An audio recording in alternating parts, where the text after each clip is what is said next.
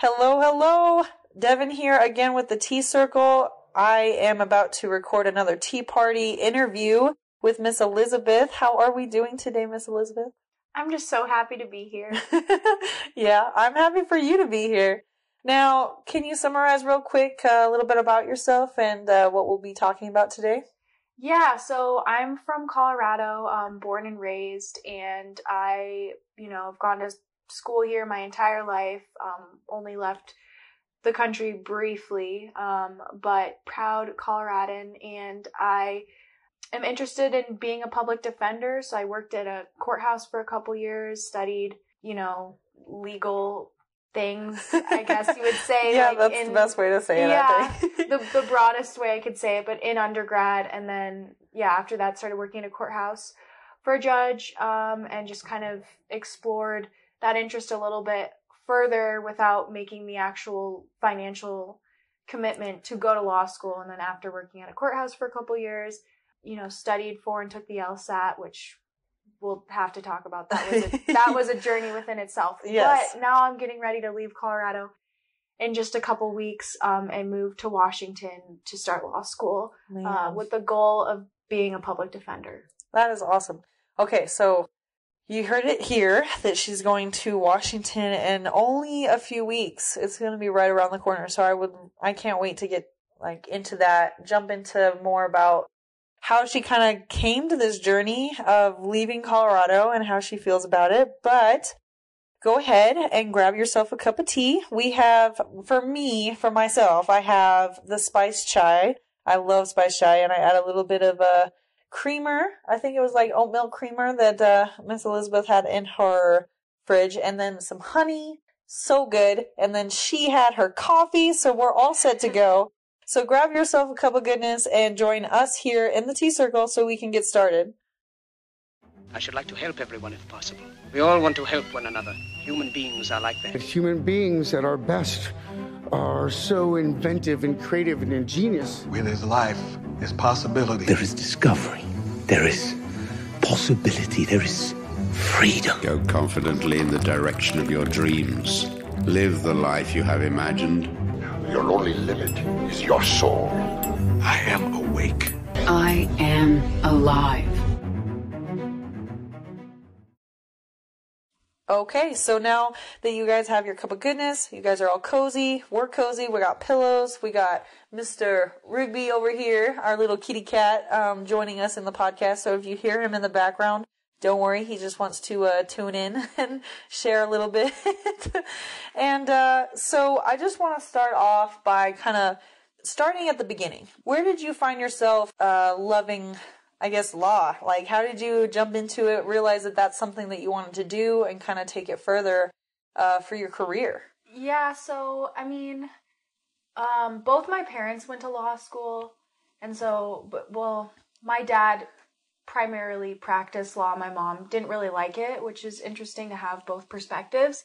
My dad um, was an, an attorney that defends attorneys that have gotten into trouble, but more than that, uh, he would watch what we would call like creepy shows on Saturday nights. So oh, like okay. uh truTV, Investigation Discovery, basically like murder shows where Yeah. someone gets murdered and then they're like, you know, they have like an you know, a detective or whoever like figuring it out. Yeah, yeah. Um and that used to be kind of like our our bonding activity like on Saturday nights. I think I was like you know, as young as like 11, 12 years old. Nice. And they definitely scared me. Like they they really Yeah. spooked me. well, especially because they're real. like, I it act- actually happens. I know. And then and then you're like, well, it was just funny because then I would be like, you know, thinking they were under my bed or Oh. thinking they were like behind the shower curtain, stuff like that, where it like started That's to like not good. yeah, where I was like, you know, reflecting on it, I'm like, I'm really glad I had that, but at the same time, like it just.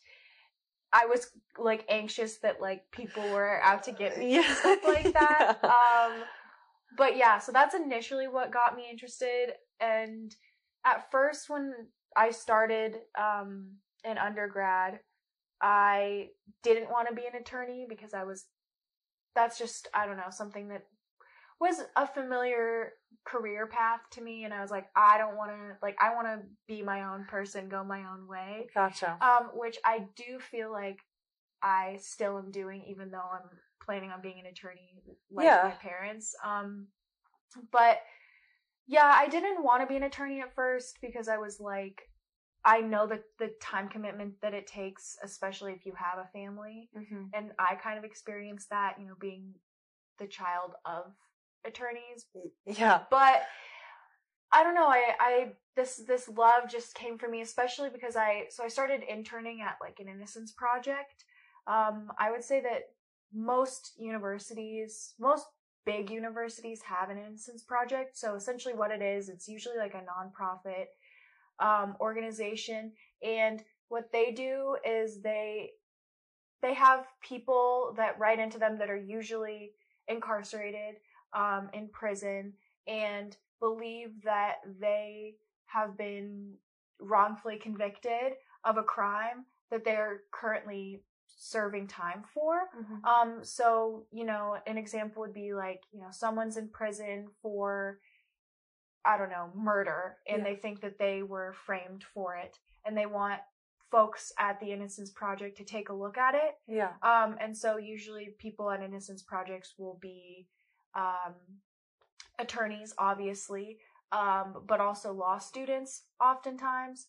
And so I started doing that when I was an undergrad and I wasn't doing any like substantive legal work because I had no legal background, Right. but I really felt strongly that, you know, there our judicial system, our justice system, and our our prison system um, and our legal system work in tandem, but often make mistakes Yeah. and that you know we often see it with um, you know people of color people low socioeconomic status uh, you know there are just so many factors that are involved that it kind of overlooks these individuals and and there's you know so many people that are currently serving time for uh, crimes that they didn't commit uh, people that we we don't even know about currently but you know people that served years and years and years and then you know for whatever reason they were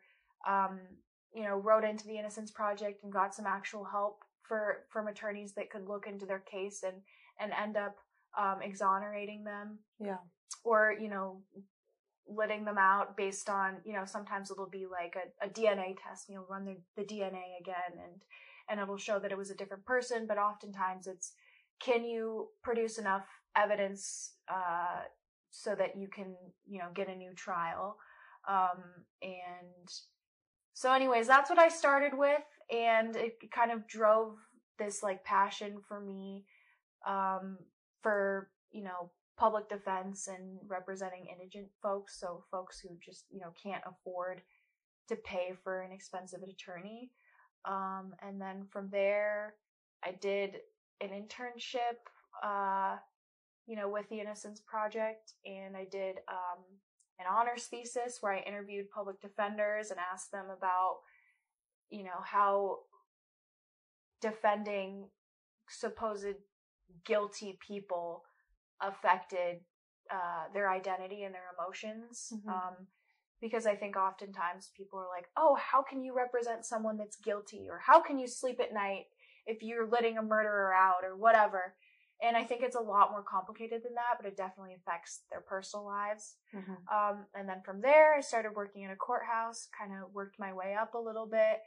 Um, and then, you know, now I'm at this transition phase that I never thought I would get to where I'm getting ready to move to Washington to go to law school so I can become a public defender and, uh, you know, help out those people in a, in a real meaningful way. Um, so it's, it's all been part of the journey, but it's been, uh, slow and, you know, ha- it's had its ups and downs, but it's crazy that we're here. Yeah, well, and I think it kind of does because you never really know where you're going to end up, especially when you originally think that you're not going to be an attorney, and then that's where you kind of are led. You know, that's kind of what happened with me in college is that I had this certain image of what I was going to do and what I was going to be, and it did not, that did not happen.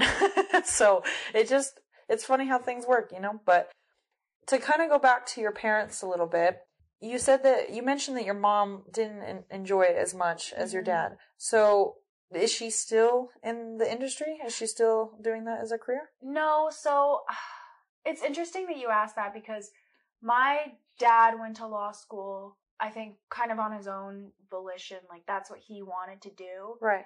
and pursue. Um, and I'm sure, you know, his parents probably encouraged him to do that. But for my mom, she didn't want to be an attorney. She didn't want to go to law school, but her parents convinced her to go. I see. Yeah, so her parents really wanted her to go to law school, specifically her dad. And so, I mean, if you ask her, she said she was forced to go to law school. I don't really know how one would force someone to, to, to do Sometimes parents are very persuasive. Yeah. and so I kind of think that she felt like that was something that she had to do. Mm. Um, and then she, you know, she did it. And um, that's indirectly how my parents met. They didn't go to the same law school, but they both were in law school oh, okay. in, in Chicago. oh, okay. Um, at, yeah, at different law schools. And uh, so she started practicing law, and I can't remember what kind of law she practiced, but she doesn't really look back on those years super fondly. And I think it's just because it was something that she felt like she had to do, even though she had no interest in. Mhm. Um, so when I decided that I wanted to go to law school, my dad was telling me, you know, whatever it is that you want to do, you should do it. Yeah. And my mom was saying that I shouldn't go to law school because it was awful. And I don't think it was that my mom was like trying to like tell me that I shouldn't be following my dreams or Yeah. wasn't trying to be supportive or anything like that, but I don't think that she Just based off her experience, Exactly. she didn't care for it. yeah, and she didn't want me to like go through it and decide that you know that's actually not what I wanted or that I felt like I needed to like fulfill some sort of destiny Right. because both my parents went to law school or whatever, especially with how expensive law school is. Yes, it's a commitment for sure. Yeah, you don't want to just like go through the motions and go through law school and then like accrue an incredible amount of debt and then suddenly realize that that's not what you wanted to do. And I'm sure that still happens Oh, to yeah. many people. Oh yeah. Um, but I feel like my work with the Innocence Project and my honors thesis and working at a courthouse, like for a judge, all the accumulation of all of that really s- sent home the message that I do, in fact, want to go to law school. right. Because I think oftentimes, um, you know, people will go through undergrad and then go straight into law school without kind of having the practical knowledge of like this is what I want to do Or, the initial experience. Exactly. Yeah. Or just like telling themselves like, oh yeah, this is something that I, I'm interested in or I think I'm interested in. And then they actually get into the industry and they're like, oh shoot, Yeah. this that is, something. awful. Yeah. Um, yeah. and, well, and yeah. you took some time, like you said, and I feel like that answers your questions on is this something that I could really do or Mm-hmm. want to do? Because, yeah, if you just jumped in, it would be a little bit different because then you don't really know what it's like. Yeah. I mean, until you actually jump in it, and then you're already through school and you've already done it all, and Yeah. you're like, well. I gotta try something else Yeah, now. so absolutely. it's good that you kind of went that direction on, you know, testing it out. well, it's interesting that you bring that up too because anytime uh, when I was at work and I'd be talking to attorneys about me going to law school, the amount of people that I had to tell me don't go to law school, incredible. Like so many. And really? like- wow. and I would kind of it kind of frustrated me because first of all, I'm like, sir, you are an attorney who went to law school telling me not, Not to, go, go. to law school. what are you like look in the mirror, please. Try that first and then we can talk. Yeah. But then also it's like you don't think I like considered all the facts that you're trying to present to me to tr- tell me not to go to law school. They're like, "Oh, you know, it's a lot of work and it's a huge time commitment." And I'm like, "You think that you telling those things to me is the first that it's occurred to me?" Yeah. like I think I know. I mean, I haven't, I haven't even, you know, been day one in law school, but I, I like to think that I have an idea of what it might be like, or being an attorney might be like. working with attorneys, working with judges, also my parents being attorneys, like I, I understand those things. Yeah. Um, but also you have the basic concept down. yeah, exactly. So I don't know, and I and when those people were telling me don't go to law school, I'm like, well, I'm not gonna not go to law school because You're telling you, me no. John Doe, told me not to go to law school. Like, what do you think I'm able to gain from that? So, Yeah. anyways, don't. I guess the point is like you just need to like follow your dreams, and people will offer you so much unsolicited advice. Advice, like the amount of unsolicited advice that I have gotten in the past. Let's, let's just put it to like month to six weeks when I tell people that I'm going to law school of course I appreciate it, but the just the amount of that people are like, oh, let me share what, and like I do, I definitely do appreciate what they have to say to me, but I don't appreciate the people that are just like, don't do it. I'm Yeah. like, don't talk to me. Yeah. Yeah. Yeah. There is there's a certain level and a, th- a certain line to cross or not cross because you have the people that are very educated in the industry and yes, you want to pick their brain, but you also don't want or there's no need for the negative comments or the negative energy pushed towards you Yeah. because like everybody has their own you know story they have their own you know timeline they they all go about it differently Right. so who's to say that john doe over here went through a terrible experience and thinks that you're going to go through the same terrible experience that's Mm-hmm. not true some people really go through you know a great experience and love it and Yeah. that's they've been doing it for years yeah, absolutely. you know there's it's just because one person had a bad experience doesn't mean that you're going to have the same bad experience Mm-hmm. it's and I, I totally get where you're coming from because to have someone say no to you or that you can't do it or that it's too hard it's just it's almost disappointing because then you're like well are you trying to you know put me down or are you trying are you do you think i'm not capable Yeah. of doing it what is it like what what you know entices or triggers that you need to tell me to not do it or to Mhm. don't go through with it Yeah, and like, then I almost have to like convince them why I still am doing it or why I can do it. Right. And I'm like, I came to you for advice or you get you tried to come to me to give me advice and now I'm trying to convince you why something that I'm doing for me yeah that doesn't good for affect them at all yeah. is something that I'm still going to be doing regardless. Right.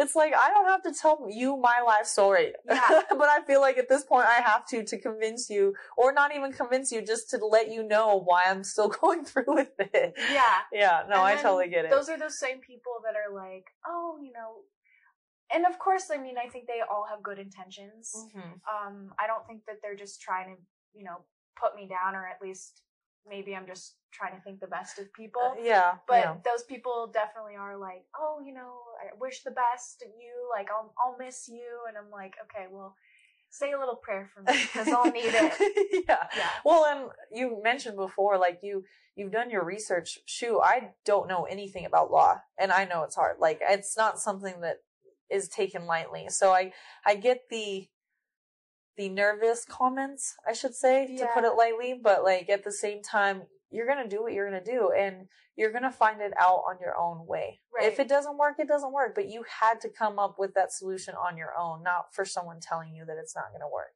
or to not go through with it. I mean, it's just simple as that. You have to you have to follow it to the end. Otherwise, at the end of it all, if you didn't go through with it, you're gonna regret it too because you're like, well, what what would have happened if I actually went through with it? Yeah. You know, or how could I have just believed this random stranger not going through with it, even though it was my dream? Yeah.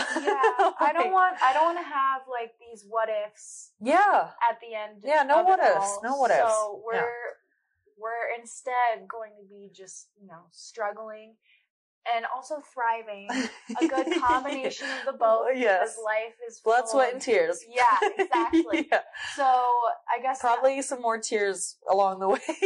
yeah, definitely, definitely Late nights, tears. yeah. late nights. It's been a minute since I've had to like write essays or like Mm, study or yes. like sit down and I think my attention span is like really not where it used to be. yeah, I think that's all of us. Honestly, I cannot imagine going back to college at this point. I feel like I would, I, I don't know. It would be, it would be, it would be difficult. But I think that in the end, if it's something that you're truly passionate about, Mhm.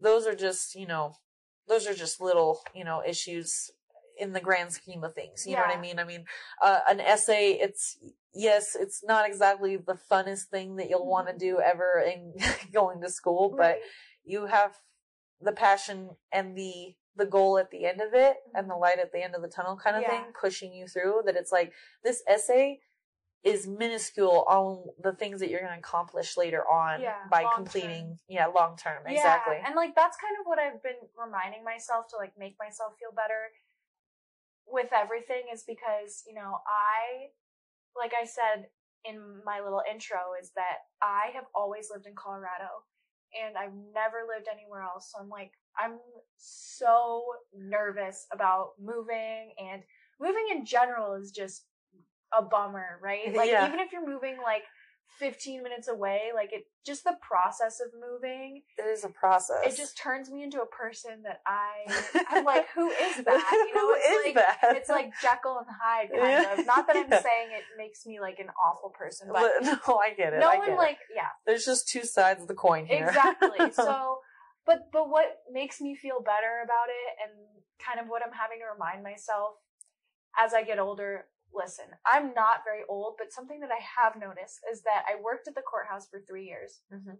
and I feel like that time went by so fast. yeah And maybe it's because like COVID was kind of like a murky, weird, like gray area time where like no one really knows what happened. You know, like Yeah. those are the lost years. yeah it's kind of blurry Yeah, exactly. yeah But I'm like, you know, if I can do that for three years, I kind of like I look at that time as like my like pre law school law school. Yeah, You know, like yeah. my little law school. it's like an boot camp. internship getting you prepped and Yeah, ready to go yeah Exactly. And I'm like, you know what? If I can do that for three years, then I can do like I can do anything for three years. Like I can do law school for three years, and it's it's as moving is as temporary as, or as permanent as I want it to be. And me telling myself that really makes me feel better because I am really heartbroken about leaving Colorado. I'm also really excited to move to Washington, but like I just am having a lot of anticipatory anxiety right now. Like I have no idea what it's going to be like. yeah I've never lived anywhere else and like I'm holding on to like every minute, every every hour, every day. I'm just like savoring it. it is definitely some unknown territory Yeah, and that's what makes me anxious is that I I don't really know what to expect, but like that's also what's exciting. And I think that's it's a mix it's a mix of emotions for sure Yeah, I have been crying a lot lately. Yeah, yeah. and no, it's fair. I mean, your whole life is here, and to Mhm. just uproot it is, I, I'll just say that I know how that how that is. I've done that before, um, once in my life, and I have a feeling it's not going to be the last time that I do it, but it's just something that like I think that people underestimate how good change can be, Yeah. even though it's scary. Yeah. Um, and I think that that change really pushes us because imagine if you were day in and day out and there's no change, there's Mhm. there's no room for growth. Yeah. Um, if if you have that change in front of you, then you have every opportunity to grow and like learn new things. But without that change, it's just the same. Yeah. So I- we kind of need change, whether Oh. we are ready for it or not. yeah like and that's kind of what pushed me i think to to go to washington and to leave colorado is that i knew i needed this growth and i knew that i needed something to to push me um because you know there were schools in colorado that i was looking at going to one of them is the same the law school is at the same undergrad that I went to, so it'd be, you know, in the same town that I've been living in for the last seven years. And then the other one is one that I grew up across the street from up until, you know, age 18. So they're both very familiar to me. And I, I don't, I don't inherently think that there's anything wrong with familiarity, but I was also looking for something to really push me and get me out of my comfort zone and, and force me to grow and have new experiences and meet new types of people. Cause kind of going off of what you were saying is that you know if if I'm a goldfish, if we are gold fishes, goldfish, Goldfish. we are goldfish. Goldfish is a is a Yeah. is a plural Yes. and and singular. Yes. Goldfish and then goldfish. So I'm gonna do great in law school, just with the goldfishes. Yeah, yep. Let's, well, to be fair, it it's like geese and goose. Yeah. like it's so weird. I know. You never you never like know. geeses? No, it's geese. And Yeah. gooses? No, it's goose. I, that one really stumped me for a second. yeah, But yeah. okay, so let's say we're goldfish and we are just used to being in the same small bowl. Mhm. You know that there's a lot of comfort and security there because you already know what you're gonna expect day in and day out. I know I'm an anxious person, and so I really hold on to routine and I like following schedules and I kind of like knowing what I am to expect uh, ahead of me. But you know, if you're just floating around, swimming around that same old bowl and you know what to expect, then like you're not forcing yourself to grow and to like learn and adapt. Mhm. And I think that that's really important. And I know that I'm the type of goldfish where I just want to swim around. I want to learn. I want to like see new things. Yeah. And, and meet other goldfish. Well, and imagine if like the imagine if the bowl in this scenario Yeah. drops and breaks or falls into the ocean. Yeah. Right? Imagine that wide ocean and how much you can look at and see and experience and then you meet new fish Yeah. in, in the sea. Now we're getting weird. Yeah. but you get what I'm saying. Right. Like there's so many analogies here I'm trying to keep up. But the point is is like if you're just stuck in that same bowl, like you said, you're not going to know any different. Yeah. Which is, it's not necessarily a bad thing Mm-hmm. for certain people, but there's just some of us that we strive off of new and different and change. Yeah. And I'm the same way. Mhm. I, I need consistency. I need a schedule. I need constructive Routine. routine. Yeah. I do. And whether I can admit that to myself or not, it is definitely a thing. And my Yeah. mom's even mentioned it. She's like, you are so like based off of consistency. Yeah. You just need consistency Yeah. and schedule. Like I just, I strive better and I accomplish more. And cause once I start not having things to do or like goals in mind, Yeah. I start becoming a hermit crab and I close off and I don't get anything done get like complacent. and I get complacent and lazy. Yeah. Honestly, when it comes down to it, I get lazy. yeah.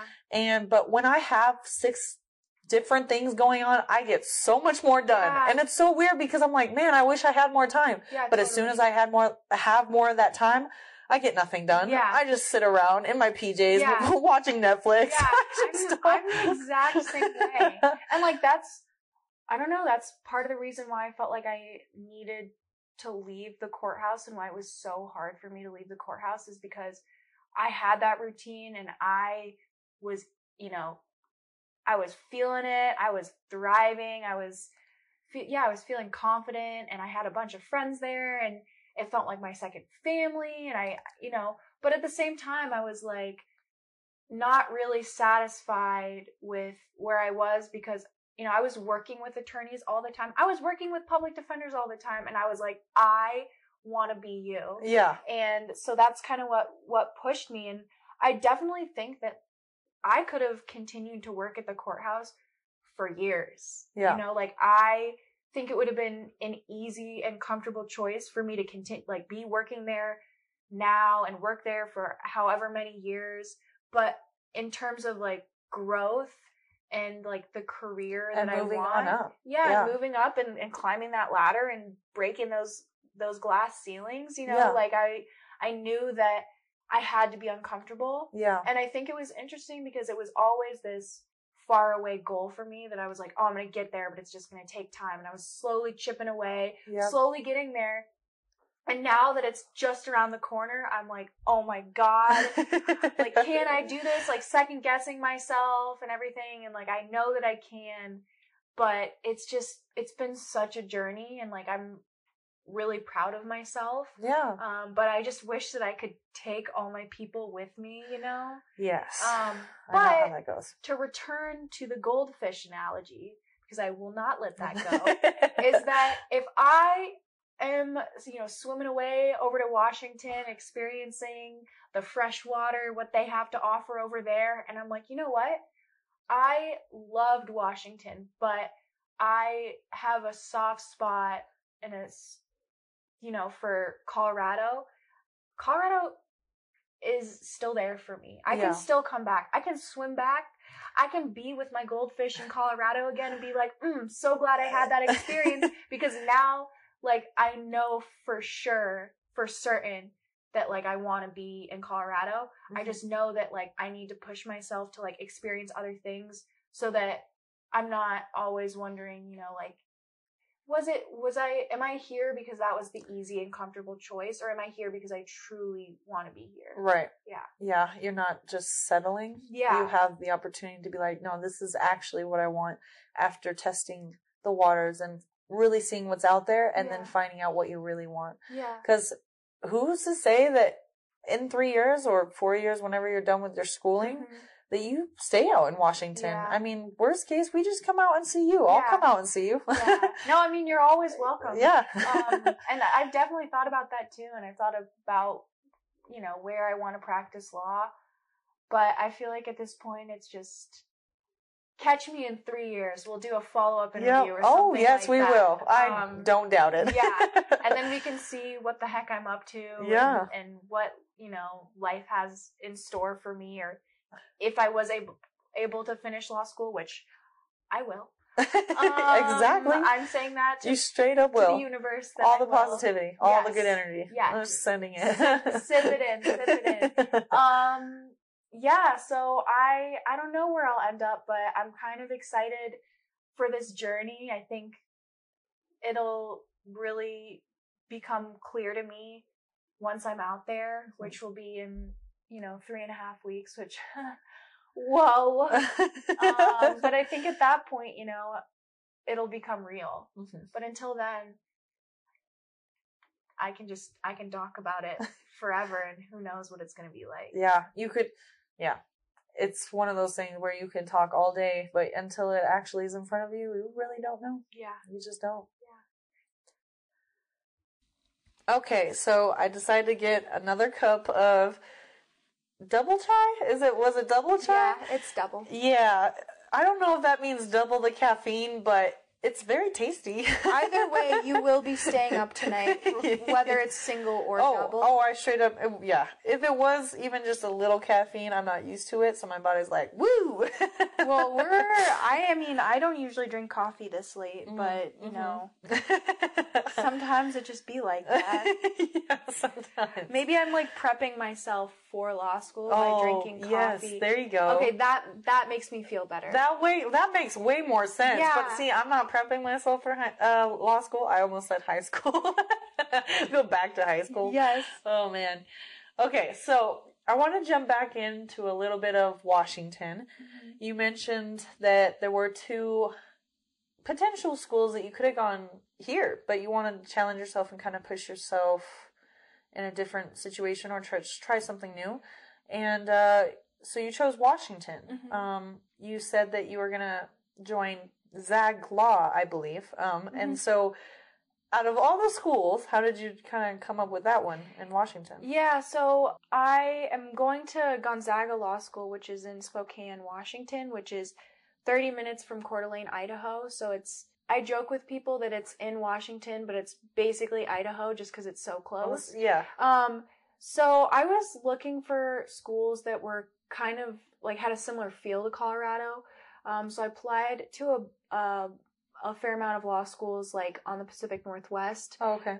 just because I feel like they kind of have a similar culture and vibe to Colorado. Um, but also, I almost went to Gonzaga for undergrad.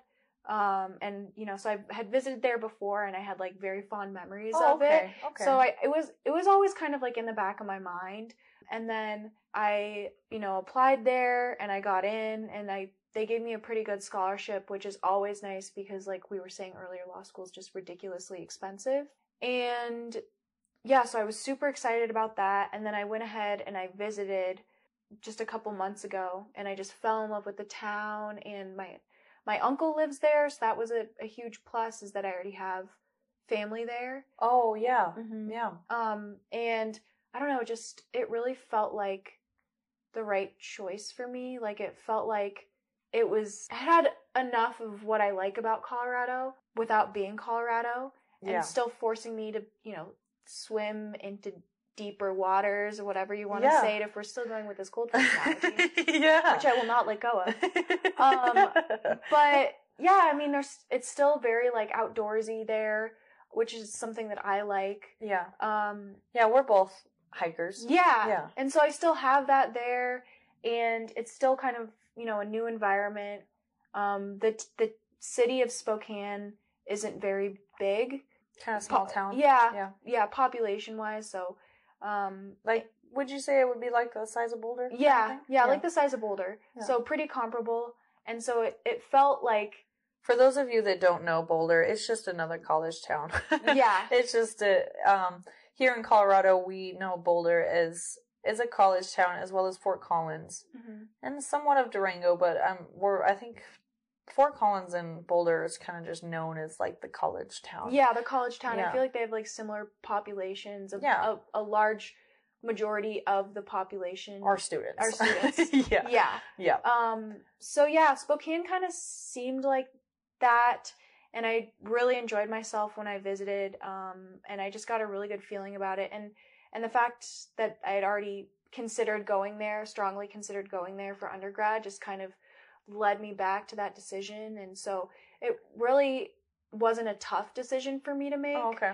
But yeah, Washington definitely seemed like a good uh, alternative to Colorado, just because I think they're pretty similar. Yeah, well, and it's funny that you mentioned that because I was just talking to one of the ladies I for my appointment earlier today. She Mhm. was mentioning that one of her clients was from Oregon Mhm. and moved out here to Colorado and actually had the same t- kind of people and the, like laid back, outdoorsy, Mhm. and just kind of that same just overall uh, vibe, out uh, environment, and so Lifestyle, it almost seemed like she didn't leave home, Right. but left home, you know, in a weird Yeah. way. But she didn't leave too far, Right. and yeah, so it was just um, it worked out for her, and she really liked it. So it was. It's very interesting to hear that in that type of part of the states, you know, Yeah. Oregon, Washington area. It just Mhm. seems to be kind of very similar to Colorado. Yeah. And just as far as like the people and just the overall energy that kind of goes through the Mhm. states. Yeah. Yeah. And like, I haven't spent a ton of time in Washington, so I don't want to just immediately blanket statement say it's like the same true. as Colorado, but at the same time, Yeah. like, it feels. People in Washington are like, we're not like Colorado. Yeah. They're like getting defensive. Sorry, we- we know that every state is unique in their own way. Yeah.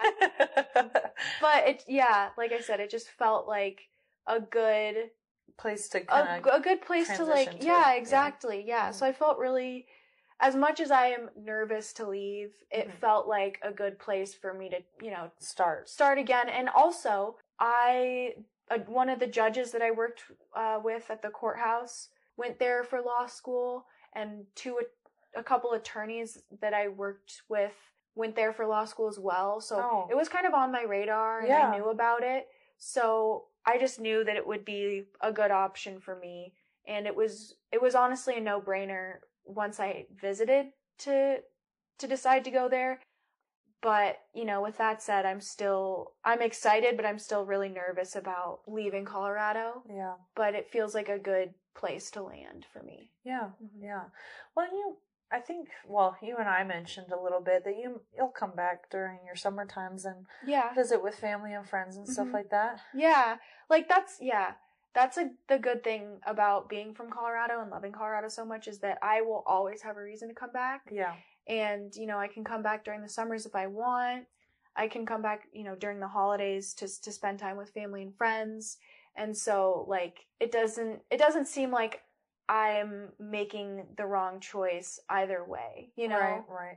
Well, and it's not like one and done. That's all you get. You can't Mhm. come back. Like, Yeah. you have the the ability to come back and and see all your all your people. yeah So and that's what it like co- coming back to it's as temporary as permanent as i want it to be correct. um you know like i was saying earlier if i wanted to stay in washington like i certainly have that option but if i want to come back to colorado that's also an option for me yeah. um you know, I kind of wish. have to test the waters. Yeah, and see test the how you feel waters. in three years. Yeah, I wish that it wasn't going to be like a ridiculous, you know, 15 hour drive for me to get there.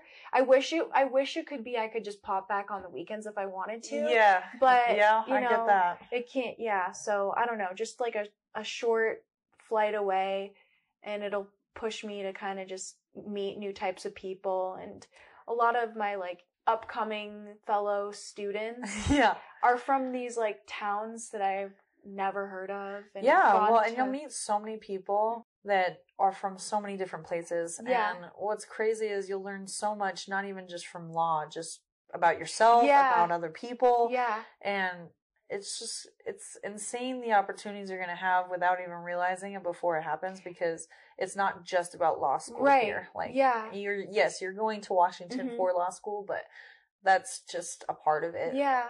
And I think that's a good thing to like keep in mind. And that's not something that I even really thought about until you said it. Like I, I totally agree with you. yeah And that's what I'm excited about is that, yeah, I'm going there for law school, but it's not, I'm not just going to be learning about the law. I'm going to be learning about myself, learning about other people, you know, gaining a broader perspective of like the world and, you know, pushing myself. Cause I really think that that'll make me a better attorney yeah is that I'm going to be interacting with like different types of people and correct and living in different places and having more of an understanding than just, you know, a 30 mile radius of where I grew up in Colorado. yeah you'll have more experience too Yeah. like you'll have experience in from washington and you can bring that experience back Yeah. or to a new location Mhm. and be like well it turns out i learned something out there that we do a little do it differently Yeah. and it's actually better or Right. just more productive Yeah. or you know something that they you could teach others here Yeah. who who's to say you know you don't come back with new information you know? Yeah. And maybe it'll be easier for me to move places, you know, in the future too. Yeah. You know? yeah Because I think I'm very cemented here. yeah I know I'm very cemented here, but, you know, I think it, I think it's you'd good. be surprised yeah. you'd be surprised To be able to constantly adapt and to new well and once you adapt the first time around it's not so hard the second or Yeah. third time around because Yeah. you're like okay i got this i know how to do this now Yeah. this isn't my first rodeo yeah, and I'm already like I'm already having to and you can probably relate to this, but you know, in the in this move, I'm having to get rid of a bunch of stuff and be like, what do I need and what do I not need? yeah And I feel like there's some things and you have to come to terms with what you really Yeah. actually need versus what you think you need. Yeah. Yeah, cuz I don't want to be lugging something, you know, 15 hours away if I don't actually need it. Yeah. So I, I don't know. I think Yeah, you're gonna have to downsize. absolutely. I think it'll kind of force me to evaluate like yeah, what I what I can live with, what I can live without. yeah, but it'll feel good though because then you don't have that lingering over your shoulders either. Yeah. Because then you're like, okay, I've, I've. It's almost not a full fresh start, but it is. It's like you're kind of coming to this new location Mhm. with what you need and what's necessary to kind of get you started, and then you'll find that you'll accumulate Right. certain things while you're out there. Yeah. And in three years, if you move, you got to do it again. Yeah. That's kind of part of moving. But like, yeah, it's not the funnest thing, but it can be quite interesting when you move because I just moved recently and I got rid of a lot of stuff more than I thought I was going to, especially with clothes. Right. There's clothes that I still wore and I still got rid of just because I was like, it's time to, it's time to let that go. I've had it for like 10 years. It's time to separate and try to buy a new shirt. Right. like I don't buy clothes very often, but um and I take good care of my clothes. I have it for quite some time. So the Mhm. clothes that I have I've had forever. Mm, same. But it was just it was time. It was like, okay, I've I've worn this to its point. Yeah. It's time to let it go. Yeah. Like, and even I don't know, even some things I look at like I'm like, "Oh man, I wore that in high school." yeah. I have a few of those too, yeah. Yeah, like I don't know if we need that still. Like Yeah. you don't even wear it anymore. Like maybe you should get rid of it. So here's a funny thing now that you brought that up. So, so I was the same way. I had a lot of shirts from high school and I was like, it's kind of a memory thing for me now Yeah. at this point. I don't Like know if I necessarily, thing? yeah, and I don't necessarily know if I want to get rid of it, but I also don't think I'm going to wear it. Yeah. Um, but what I ended up doing is I actually cut all my old sh- shirts up, my Yeah. all, all my t-shirts or long sleeve shirts, into like squares and I actually made a quilt out of it. Okay, that okay, I admire you so much for doing that because that is something that I told myself. I held on to all these raggedy shirts, all the stuff I knew I would never wear again because I told myself I would either make a quilt or I'd pay someone to make a quilt. And guess what? I did neither of those things. And I think eventually maybe they're in a suitcase somewhere. I honestly could not tell you where they are. I might have just gotten rid of them Mm, yeah. because I was like, Well, that's okay too. That's Yeah. okay too. yeah, Um, I didn't keep them all, but like I was like, these are gonna be some of the ones that I definitely will remember. yeah, And I, I, I cut them up and I sewed each of them by hand, and then I made a pretty good size too. But I, then I didn't even know you were a quilt maker. I'm not. That was my first and only quilt that Yeah. I've ever made in my life. And it, what ended up happening was, is I, I hand sewn the main components, the, Yeah. the main shirts to each other. And so once I had the main shirt, uh, my mom and my mom actually helped me with the last little bit because it was hard to finish that out. It's Yeah. hard to hand sew all of that. Oh my god, it was so much work. But I wanted to know the basis, Right. honestly. Yeah. I have to start somewhere, and Yeah. I, I didn't want the machine to do it all for me. Or, and my grandma is uh not so much a quilter, but she like repairs jeans. She sews. She she makes a bunch of stuff, yeah, and so I didn't want to like put it onto her to do the work. so I was like, okay, let me just get the the main frame here of all the shirts, and I hand sewn all of them. And then my mom's like, okay, well, you need you need a backing, you need a supporter because these these shirts you you sewn them together, and it, I'm sure it'll last a while, Mhm. but like you need that support, otherwise it's gonna it's not gonna last as long. Yeah. So we found a material at Joann's craft art store or whatever, and it was just a soft blanket material, and we cut it out to the size for the the quill. I think we got two two sizes and sewn them together because it was just not big enough. I made like not. I'd I'd say a queen size blanket. I it was you were like, pretty good I size. didn't hold on to that many shirts, But and then no- you're like, I made a queen size Well, blanket. to be fair, I had uh if if it was just the shirts without any addition, I would say it was a twin, but I Oh. wanted to make it bigger. you want, and you wanted it to be like quilty. yeah, so my mom or actually my grandma had some extra little pieces of material Yeah. that she had saved. And so I used some of them to add to the sizing so I Mm-hmm. could make it bigger because I didn't want to just be all cuddled up in this tiny little blanket. Yeah. I wanted a, a decent size. I didn't want to like have my feet sticking out Yeah. if I didn't want to. Yeah. so I was like, okay, I kind of want this a little bit bigger. Mhm. And sure enough, I could have probably waited, but I wanted to just make it because this was like over a year. Like I didn't make it all in one go. Yeah. You know, I I did a few here, did a few there, and then by the like a year from then, it was like, okay, it's time to put this thing together. I want to actually use it. So then we used the machine Mm.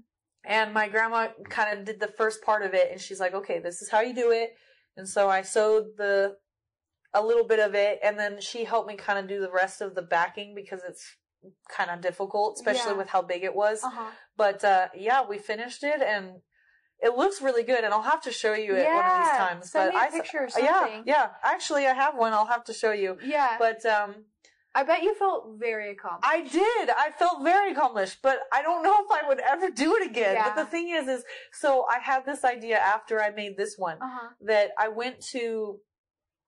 Uh, well, after I got back from Hawaii, I ended up going on a trip to New York and Greece. Mhm. And when I did that, I got a t-shirt from each location. So I have them still, and I have not worn them actually. I've saved them specifically to try and make another quilt for the places I've been. Yeah. But the problem with that is, is it's like, if I want to travel and I plan to, I want to travel everywhere. And imagine how many shirts Shirts. that's gonna add up to, and I'm like, oh, So did does- I like? Do you want to start wearing these shirts then, so that you they can be shirts that you wear rather than shirts that you quilt? I mean, Or are the- you the- planning on committing to? to be fair, the one from Greece I would wear, But the one from New York just says "I love New York." Yeah. it's not really like I'd probably wear it while working out or Yeah. something like that. But I don't know. It's not something where I'm like, "Yeah, Yeah. New York." Yeah, trying to, like, advertise it. yeah. Yeah. yeah. It was just more of the memory, like, yeah, Yeah. I've been to New York. Um, but the Greece one, that one's pretty cool. That's a cool T-shirt, and I might probably actually start wearing it. Mm-hmm. Yeah. But the whole idea was to just have these places that I've been and turn it into a quote because I thought it'd be super yeah, cool. Like a physical but I, representation. yeah, Yeah. but I, like again, like with as many places I want to go, I'd have to probably do one for the United States alone, and then one for the, you know, countries that are outside of the state, and like you know Europe or whatever or Japan. It would probably have to be two separate quilts. And that gets like out of hand quickly because then I'm like, oh, all that work, all that sewing. I don't know if I want to go through that again. Yeah. that was so much. Well, I thought about scrapbooking.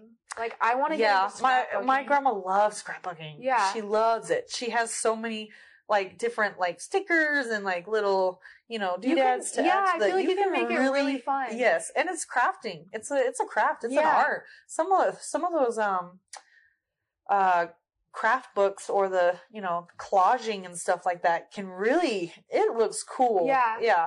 And I feel like I have there are so many things that I have that like, you know, maybe I don't have the t-shirt, but I think I have I have a bunch of, you know, like train tickets from, you know, the UK Oh, and yeah. like different pictures That would be from awesome for scrapbooking. and like little things from when I worked at the courthouse that like are you know in that literally in that box right there yeah. that I have kept because I'm like I keep telling myself that I want to start scrapbooking and I hope that I muster up the motivation to do that and I don't just do what I did with all those t-shirts and just tell myself that I'm going to quilt for for 10 years. Hey, you never know, man. You, it, the idea is great, but it takes a lot of work and Yeah. a lot of time. Like Yeah. that quilt, like I said, it it wasn't just like a one and done kind of. Mhm. Let's just get this over with. Yeah. Like it took me some time to like find the time and muster up just the motivation to sew all Yeah. of those little pieces together and make sure that it was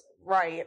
but like but the thing about it is like the thing about scrapbooking and the thing about quilting is that like you can look back at it and you'll be like I we'll have this forever. I'll, I'll have this forever. I'm so glad that I did this. Like Yeah. I like look at all the things that I did. And Yeah. so like you won't regret it. Maybe this pep talk will motivate me to well, and you have me now in your life, so Yeah. I'll I'll be like, hey, how's that scrapbook? yeah, keep me keep me accountable.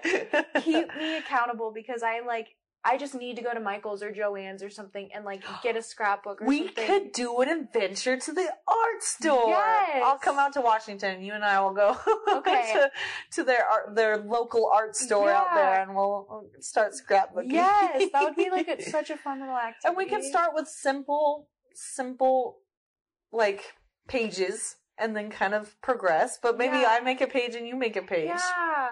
Okay, everyone at home, here's an idea for you. And also, we'll see if this comes into fruition. You know, can we Mhm. make this happen? Yeah. Yeah. Mm, that's exciting. Something to add to the to do list. Yes. Mhm. All right. So I guess I have one main final question for you. Mhm. I'll, and we'll uh, kind of end with this. But uh, my, I guess my question to you is: Is there is there any sort of, well, I'm guessing there is, but like, what would you say like some of the misconceptions are with law or either joining law or about law? Like, it's just sort of like I know that's kind of a broad question, but when it comes down to it, there's just we have a certain way of looking at things until we're told otherwise. Mhm. So, and sometimes we don't know that it runs a certain way um, because we're not in their shoes. You Yeah. know, like we don't we don't know because we're not in that industry. We're Uh-huh. not in that career. Right. Um, so, with your experience, you know, for the three law uh, three years, 3 Mhm. laws, three years. You know, what have you learned so far, and what do you think that you'll uh, what do you think one of your misconceptions Mm-hmm. are as well before you've joined law school? Yeah, so first, uh, I just want to say that I think I thought that I knew a lot about the law before I started working at the courthouse, just like based on stuff that I had read. Right. Um, and then I think that once I started working there, I was like, oh shoot, like I really don't know what I'm talking about. And the legal system is just so confusing and so complicated that it's so difficult to understand if, you know, you don't work in the legal field. Mm-hmm. And that's what is just so scary for people that are especially getting into legal trouble Yeah. or don't know their rights or are being told, you know, by people in positions of authority, this is the way that it is, is that it's just, it's such a scary process. Yeah. And something that I kind of grappled with working at the courthouse is that oftentimes when you're running into people at the courthouse, it's their worst day or it's the accumulation of bad choices or bad luck Yeah. or a bad circumstance or whatever it might be. Mm-hmm. And so you kind of have to understand first, like, that's probably not who that person is. That whatever got them to this point, like, is just terrifying and so scary for them. And, you know, often people will lash out and just be so upset.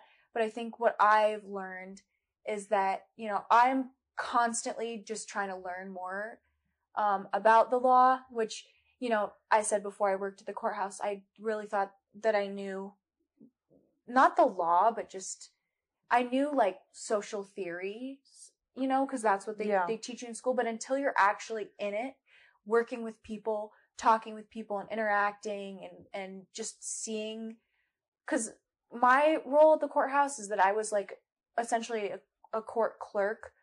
So if you are looking at a courtroom, the judge is the person that, you know, everything is faced towards the judge. Everyone is addressing the judge.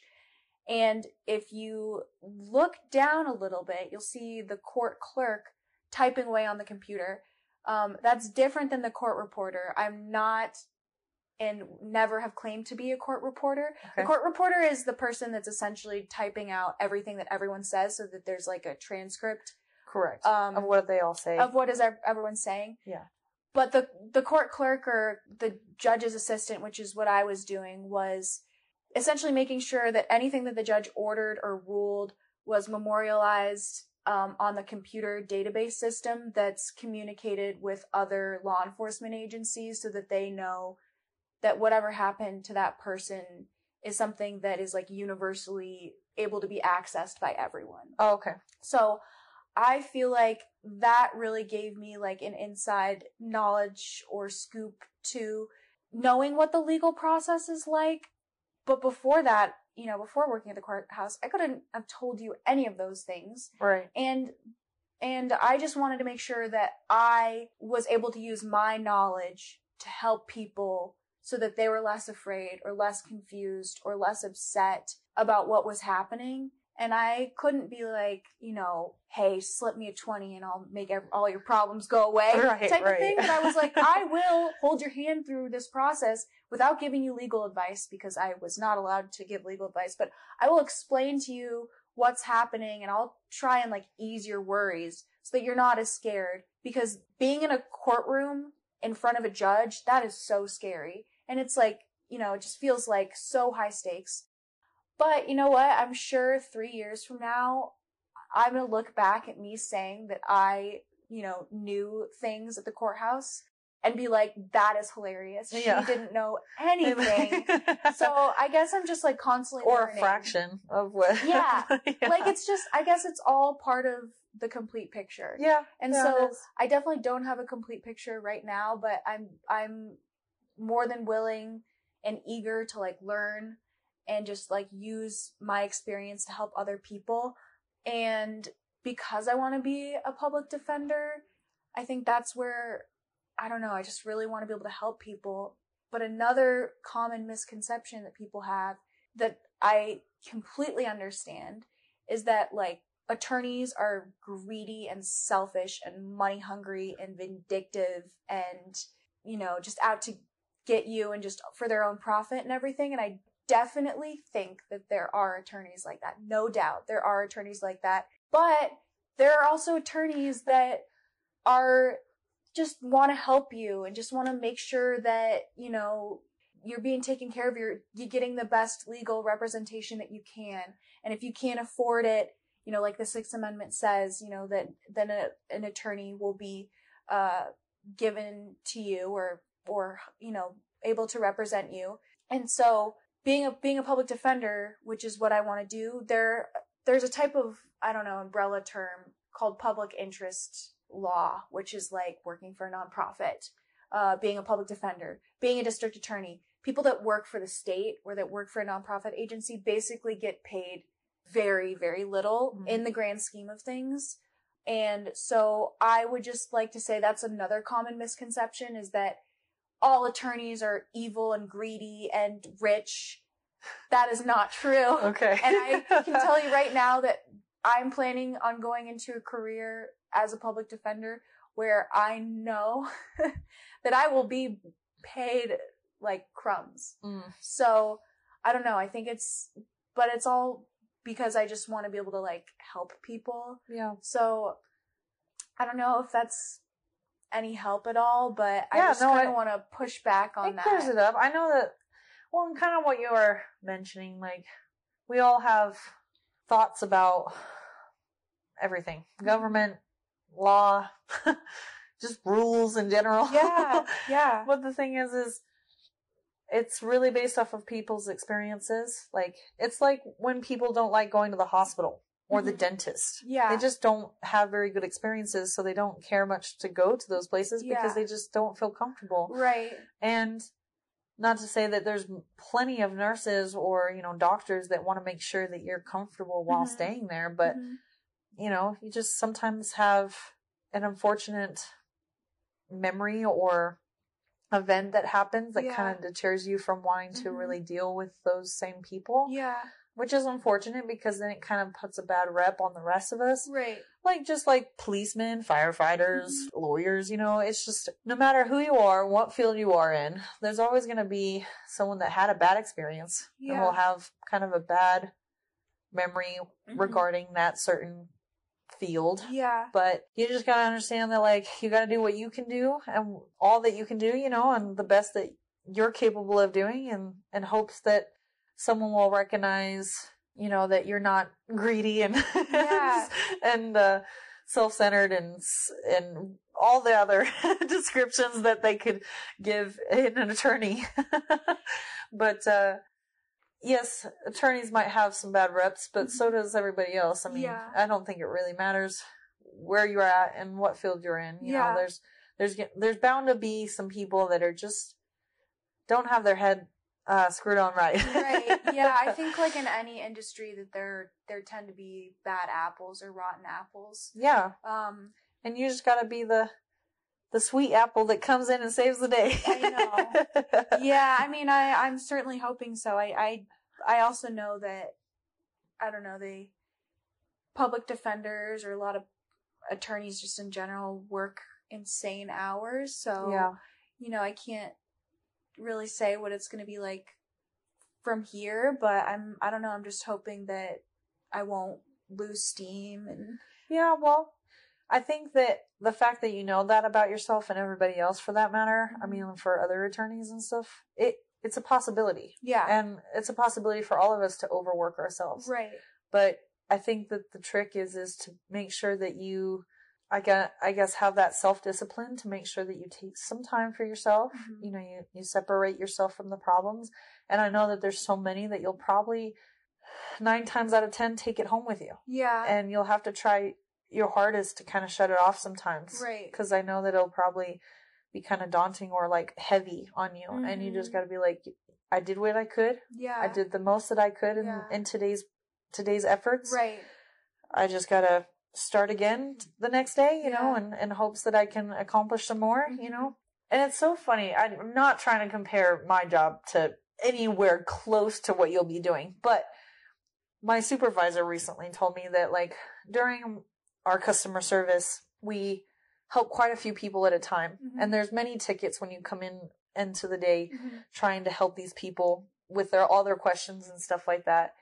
And there's going to be days where there's more tickets flowing in than you can keep up with. Yeah. And some days you can get it down to like 20 to 30 tickets Mhm. and sometimes you cannot get it that number to move. Yeah. But the trick of it is is doing as many as you can and just stay focused one email at a time at a time Yeah. so in this case one you know client at a time Yeah. and yes there's going to be a stack full and it might you know drop and it might raise but all you can do is focus on what's at hand right now and just know that you did as much as you could and you helped but they'll still be there the next day They'll Right. there's still going to be as many clients waiting at Yeah. the door and you just can't let that affect you and be Yeah. so heavy on you because you are there you are making a difference Yeah. and you are helping as much as possible they might not see that but Mhm. you just have to know what you're capable of and Yeah.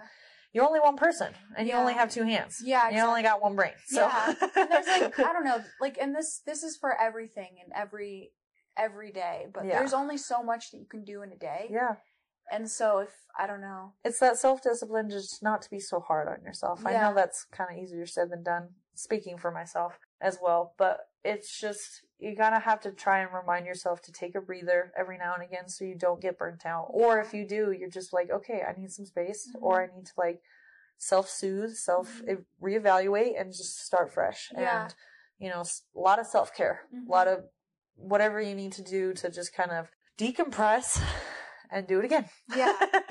and then start all over. yeah, Yeah. exactly. But you you can't let it get to you. Yeah.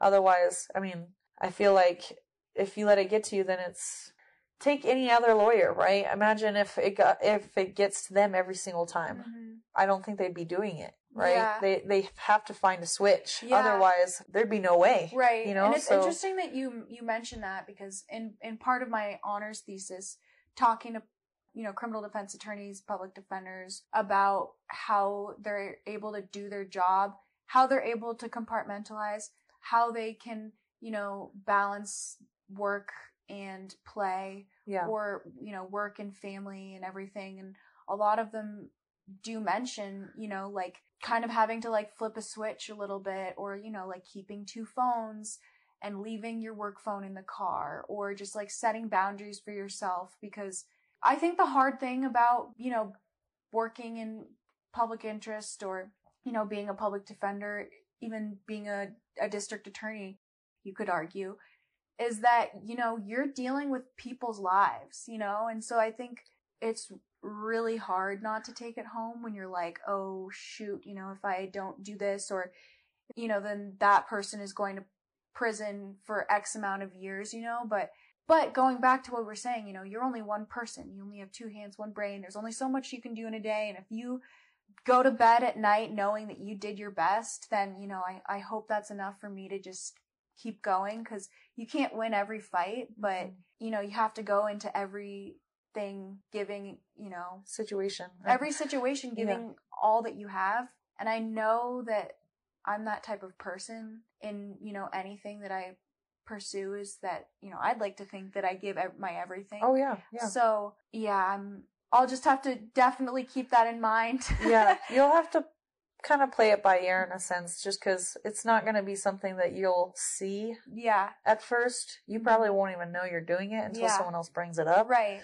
But you'll be like, oh, you're right. I'm kind of overworking myself right now. But I guess trying to go in knowing that that's a possibility or that that's more likely that going to happen, sure. you're probably more apt to like notice it yeah exactly versus just head in and just yeah you know, head down and just tunneling in Yeah. and just never looking up. And right but you also have to keep in mind you're gonna have a team. yeah You know, you're not gonna just it's not gonna just be you. Yeah. You're gonna have people helping you. Yeah. Like that's kinda what's nice about fields like that is it's yes, you might do some of the work just on your own, Mhm. but you'll have some team members or uh, colleagues colleagues. Yeah. Yes, thank you. I was to find the word. Yeah. Um, that that's gonna be there with you. yeah or going Um, through the same exact things so we can all commiserate Correct. Yeah. Or even just in school, imagine like stu- study buddies. Yeah. You know, and they come up with a completely different solution yeah than you would have. And you're like, wow, I can use that for any future situation. Like, Yeah. but you just said it yourself though. There, there's going to be wins. There's going to be losses. yeah Unfortunately, we're in that kind of, not day and age, but we're just kind of in that situation where you can't win them all. yeah Unfortunately. And it's, it's not just with law. It's just with everything. You- you're gonna try your hardest, you're gonna do what you can, but you're just gonna keep pushing and you might not win that one, but you might win the next. Yeah. Or you might win two in a row. Yeah. And that's awesome.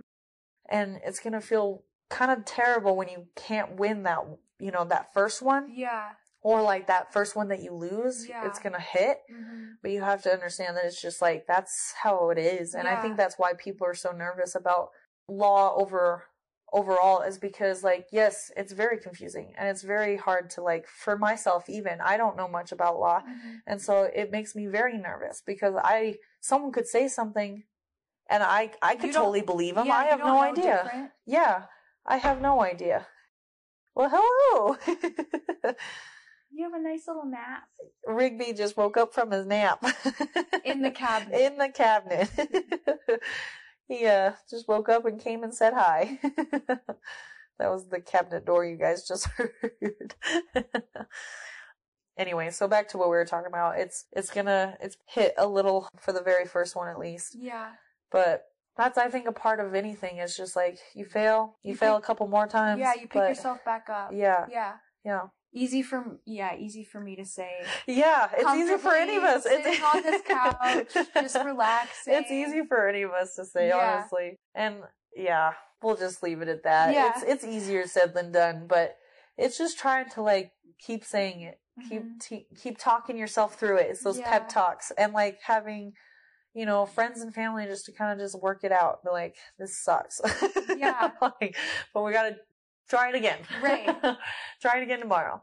My roommate always, you know, anytime there's something that you're not really looking forward to, you know, and you know it's going to happen, but it's, Yeah. it's coming up. Right. He's like, leave tomorrow's problems for tomorrow. Yeah. It's like a switch. You gotta, you know, you know it's coming, but hey, that's tomorrow's problems. Yeah. Leave it for tomorrow. Yeah. Just enjoy what you have right now, what you're doing this evening, you know, and come back at it with a fresh mind and hopefully some sleep in, in the mix of that. And, uh, and who knows, maybe you wake up and you have an epiphany of how, how to solve it. Yeah. You know, it's like you just needed the rest. You know, some people, they, they do like 24 hours or they stay Yeah. up all night trying to do it. Mhm. But sometimes it's really crazy. Like, yes, you can put all that effort into it, but if Mhm. your mind rests well enough, Mhm. your your mind knows. Yeah. And sometimes that rest gives you that like, oh, there it is. Like I could have done that. Like, where's that information that I need? You and you can't and you can't do everything, you know, at full capacity yeah. all the time. Oh, you our bodies and our brains are not meant for it. That's Yeah. why rest is so important. Is Right. because we really need recharge. Mhm. We are like batteries. We we can't go and go and go and go without that recharge. Yeah. Otherwise, it's like, well, we're only gonna function at half speed, half capacity, and probably won't do as well Yeah, because we're running on fumes. Yeah, yeah, you can't perform as well if you're not going to give yourself that time to rest. hmm So hopefully, I can just remember that Uh, if not, you got me again. and leave tomorrow's problems for tomorrow. I'll text you every week. Have Yeah. you have you gotten some sleep? Yes. I think I I will need that. And I'll be like, actually, Devyn, I had a cup of coffee at 4 p.m. I've been awake for 20 hours already. How are you? How's your day going? oh man. But we'll see. Okay, so I'll get some spaz moments at one point or not. Yeah, absolutely. I fully expect it if you're going to law school. Well, I mean, like that's what I'm like, anyways. You know. Yeah. So. Well, to be fair, I have my moments and I'm not even on caffeine, so at least you have an excuse. I do not. I do not. as if I needed one anyway.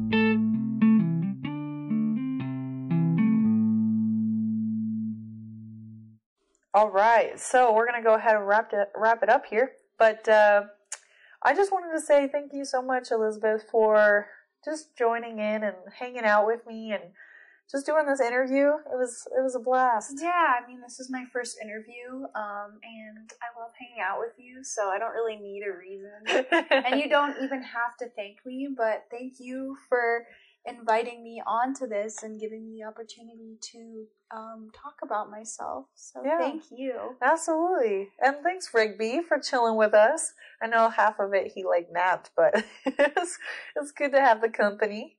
He's totally zoned out right now. Yeah, he didn't have a he didn't have a ton to say. Definitely Yeah. thought we'd hear more from him. But yeah, definitely. But that's okay. The company was nice. I uh, definitely have all the hair on me to prove that I was in his. You'll uh, be able to form an entirely separate cat off of all the hair that or the have. quill. Yeah. Oh my gosh. That's another art project that we could start. Start- oh, that would be uh, That's kind of trippy. That is, yeah, yeah, Yeah. Let's not do that. We won't. we could have enough hair to create a. We could, but we won't. Yeah, let's not. Yeah.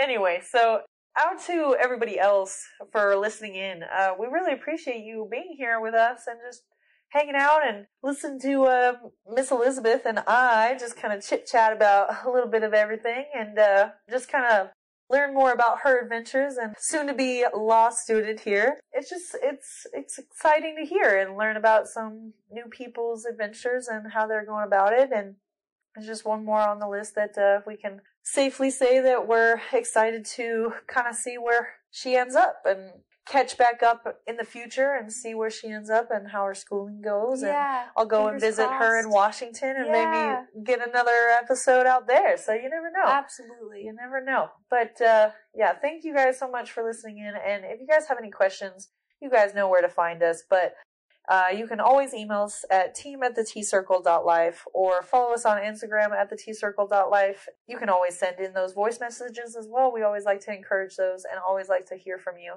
We really appreciate it. All the support that we've been getting these last couple months are insane and we, we love it. And I know that Mark and I took a small little break, but uh, we just wanted to come back strong, some good content and good information for you guys. So I think this is a great start off point with August, you know, and uh, we just I'm I'm looking forward to more of the information that we can provide you here in the future moving forward. Uh, we have so many things lined up for you guys and for the Tea Circle, so we're just looking forward to you know growing and not just for the podcast, but with each other and meeting new people and having some new people interviewed. I'm looking forward to another podcast, kind of networking and uh, collaborating with them. So stay tuned for that. It's a I'll keep it as a surprise for right now, but just stay tuned. But either way, we're gonna wrap it up here. Miss Elizabeth, do you have any information that you want to kind of share? Any sort of contact information that if they have any questions, they can reach out anywhere? Yeah, so um I just have a couple of organizations that I'll I'll share with people that they can look into if they kind of want to learn more about I guess what I'm going into. So I mentioned um, that I had interned in an innocence project. And so, like I said, there are many innocence projects out there, but you can look into the Innocence Project. Um, it's a nonprofit legal clinic. And so that will definitely give you a, a ton of information. Another organization that you can look into is the Equal Justice uh, Initiative. There's also the NAACP, um, the Legal Aid Society, the ACLU. Um, so I'll just give you a couple to start with, and then um, you know from there, I'm sure you could go in any direction you choose. But I think it's really important to become uh, more well informed about these topics, um, especially if if you don't know a ton about it. So I would start with those. Yeah, absolutely. And of course, you know, this is just free for you guys to kind of look into. It's, you know, no homework assignment here Yeah. today. Yeah. it's just, uh, you know, some people are kind of looking for more information, so you can definitely check that out. I'll have a few of them linked below in the informations, but otherwise, you know, just feel free to check that out if you're interested. As far as today's interview, this was just really just a hangout for me and Miss Elizabeth and really figuring out where she's headed and what kind of information she's, you know, learned so far. And uh, this isn't just as a forewarn, this wasn't advertised or supported by any specific organization. This is just her and I chit chatting and seeing where where life's headed, you know, where we're where we're headed, in hopes to uh, kind of just learn a little bit more of just different subjects and our dreams, and and we really just want to kind of show to you guys that like you guys can really whatever you set your mind to, you can do it. So Yeah, if I I, can do it, anyone can do it. yeah, yeah, exactly, for sure. yeah. So I just want to leave it off with one kind of fun question. We always like to leave it off with a specific question that Mark and I kind of came up with at the very beginning of this whole podcast because we figured it would be kind of different from the normal interview. Like we've talked about a lot and it's just sort of to get out of the main realm of what we talked about the whole the whole interview, the whole episode. Uh, so here it is. It's um, if you were to have tea with anybody, alive or dead. Well, I guess in this case, coffee because you were more of a coffee drinker. but in any case, uh, a heart to heart conversation, chit chat, hangout, Yeah. sesh. Uh, anybody in the world, live or Uh-huh. dead. Who do you think you would choose and why? Okay, great question. I love this question. Um, my answer is like, so you said person, but I am going to take this. Uh, Oh, take it weird. yeah. Well, I don't. um, mine would be the Beatles. Oh yeah. Yeah. Okay, the group. Okay. yeah, Yeah. the group. Yeah. Um, and that you know, makes sense. I know her as the Beatle lo- uh, yeah, Beatle lover. yeah, exactly. Yeah, huge, huge fan. Two of them are dead, and two of them are still alive. So Paul and Ringo are still alive, and George and John are dead. But if I could have tea with the group. the group, I that would be amazing. Oh, I'm sure the two, you know, still living would love that because Oh, then yeah, it's just I'll having just, a I'll just send him a quick text and he'll Yeah. be over soon. Yeah, and, you yeah, know, I'm no worries. surprised we haven't gotten tea already. Yeah. yeah, I think that they would. I'm hoping that they would like tea because they're all they're all British. Um, Oh yeah. but all you know, not every British person likes tea. So Well, yeah. Mark's a huge tea drinker. He's, He's a- from the UK, so okay, he- I don't know. You never know. yeah, But in any case, it could be coffee. It could Yeah. be any sort of drink. It's sort of just like just a little joining beverage. around the tea circle. Yeah. Just, you know, who would you want to just pick their brains? Yeah. You know, and chit chat with and hang out with. and so, uh, what would you kind of talk about? What would you want to ask them? I don't know. I think I would just ask them about their career and their solo careers as well, and just like their experiences together because they weren't even together for very long and they released so many albums.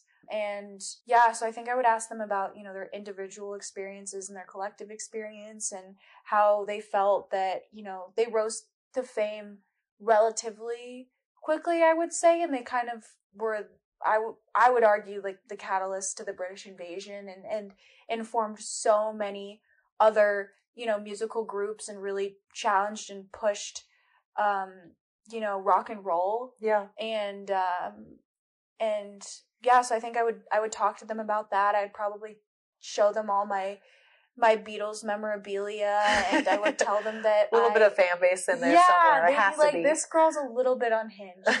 um, because they like, have to though. I mean, they're they're so famous. You you have to have a little bit of craziness to yeah, exactly. have that I mean, kind of have fan seen- base. Have you seen the videos of the girls that were the f- huge fans of the Beatles, like, you know, in the 60s would scream, they would pass out, they would, yeah, they would faint, they would chase after the Beatles, they would be like pulling and tugging at their hair. Like, I Yeah. feel like that, but just 50, 60 years later, you know? yeah. So yeah. I'm, I'm definitely still at that level. I'm level. sure that there's a certain point where they can handle it. I'm sure they're they've had their fair share of crazy fans. Yeah, yeah, absolutely. and probably even a little bit far off the hinge than anybody Oh, could imagine. definitely. Like obsessed in a Yeah. whole unhealthy way. Yeah. so yeah. yeah. But uh, I'm sure that I'm sure they'd be good with it. So Beatles here, if you if you're hearing this right now, all y'all, okay, Yeah. alive or Paul dead, and Ringo.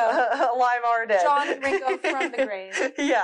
Yeah. Uh, Miss Or John, John and George from the grave. yeah. Excuse me.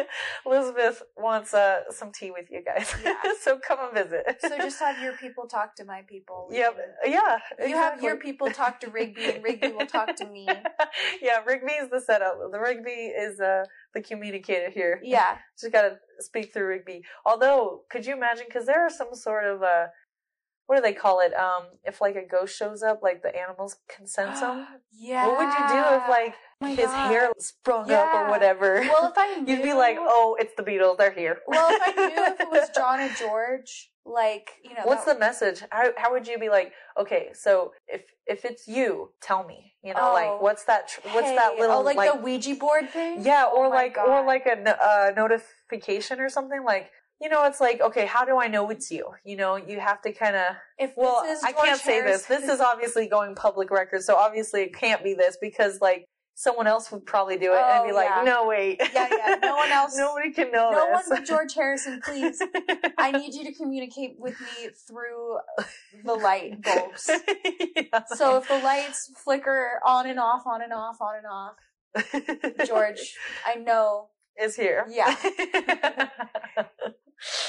Oh man, that would be uh, trippy. What would you do if that happened? Well, if I knew it was George, you know, I'd probably just be elated, maybe sing some of my favorite songs. I probably put All Things Must Pass, which I think is that album, his first solo album, absolute banger. I would put that on my record player and we would just I'd probably light a candle and we we would just, Just have jam together. together. We would just jam. But That would be um, okay. I like your answer to that. Yeah. I definitely like that. That would be cool. Just jam together. Yeah, I'd be like, George, I love that. still good all these years later. People like, still love "Oh, you. I don't know. It's pretty creepy, but I would enjoy it. Okay, well, you know, if they think it's creepy, George is not coming to your bedroom, all right? Yeah.